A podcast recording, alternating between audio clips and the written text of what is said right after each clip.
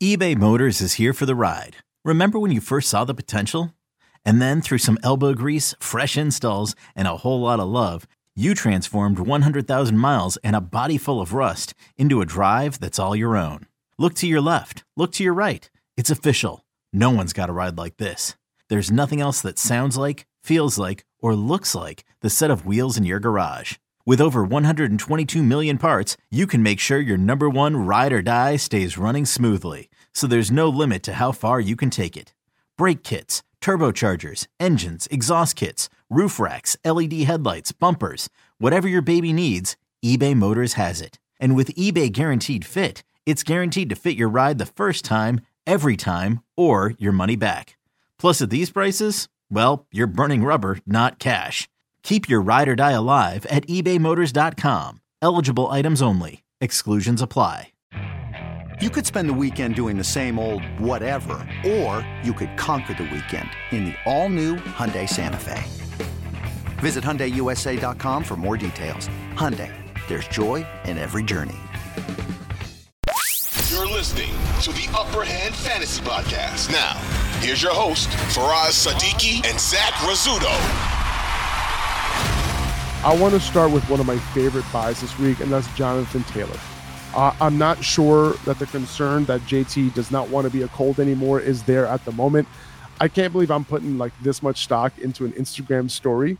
Okay, but the fact that he posted him himself working out in the Colts facility with the Colts logo like clearly displayed up on the wall there, you know, and him captioning it with loading kind of tells me that he just wants to play and it seems like he's going to play out this season as a Colt.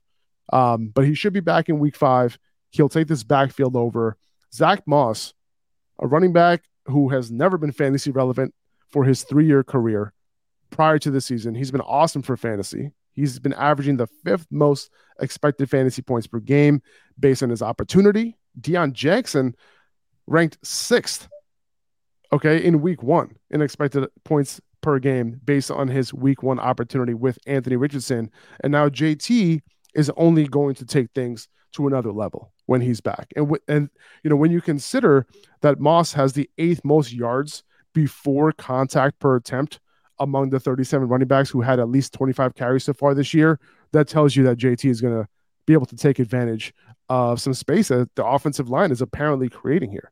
So in week one with Anthony Richardson, the Colts played at the third fastest pace uh, in the NFL.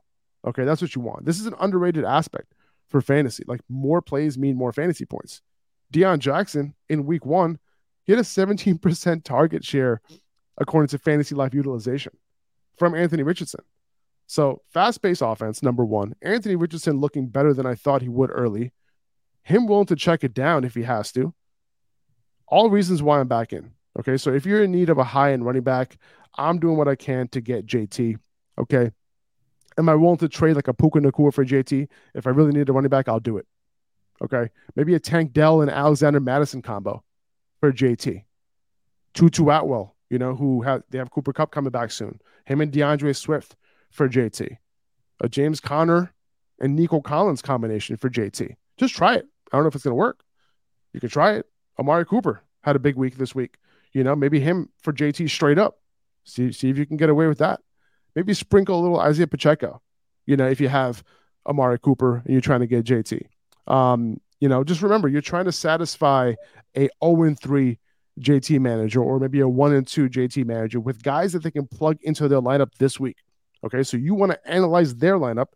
You want to set their lineup in your head with the guys that you would send them for JT. So improve their week four chances of winning for real, and you might be able to get a deal done. Yeah, I think this is like an obvious call, and it's really easy, you know, to say a guy's coming off IR, which where which is where he's been these past few weeks, and say, yeah, you can buy him now because he hasn't done a whole lot of production. But this one, this situation is just, you know, locked in at this point. If Zach Moss is dominating this backfield, that means there's nobody else that you have to worry about really taking snaps from Jonathan Taylor once he comes back. And like you mentioned, Anthony Richardson, he's looked good. The offense is moving. You know, they're not running things slow. So that's only going to help Jonathan Taylor. I thought this would be a tough situation where the Colts suddenly aren't scoring a lot of touchdowns and the offense is struggling get feet underneath it. But they've already had two quarterbacks under center in both games. They've looked pretty good on offense, at least good enough to get it done from a fantasy perspective. Zach Moss was getting targets in this backfield, which is hilarious because he hasn't been a pass catching running back in his career. He has at least three targets in each game, and that's not a whole lot. But when you're also getting 18, 30 in the past two weeks rushing attempts, you know, that's going to be plenty to get it done. And Jonathan Taylor is going to step right into that role. So obviously the ceiling is very high. We're looking at hopefully Jonathan Taylor from 2021, not what we saw last year in 2022, but there's a lot more contributing to that than there was in 2021. I like Jonathan Taylor moving forward. And there is still that chance, you know, he could be traded. But like you mentioned, that IG story, it is interesting that he it looks like he's going to be staying with the Colts. Even if he would get traded, I don't think there's a situation where he would go somewhere and suddenly not get enough work unless he was traded to like the 49ers, which isn't going to happen. So even if he doesn't play the rest of the season with the Colts, as long as he's healthy, I'm not worried about him. He even has a chance to appreciate, depending on how things shake out, if there would be a trade. The situation that he's stepping into right now in Indianapolis is very good because not only they're not just relying on the run game to get things done, they're also moving the ball in the air. Michael Pittman, too, you know, he looks like he's going to be a solid fantasy receiver. Just overall, this Colts offense has been a surprise and a pleasant one at that. And Jonathan Taylor coming back is only going to make it that much better. So I think he is going to help the Colts offense just as much as the rest of the Colts offense being good is going to help Jonathan Taylor. I think this is a really good call here. 2400 Sports is an Audacy company.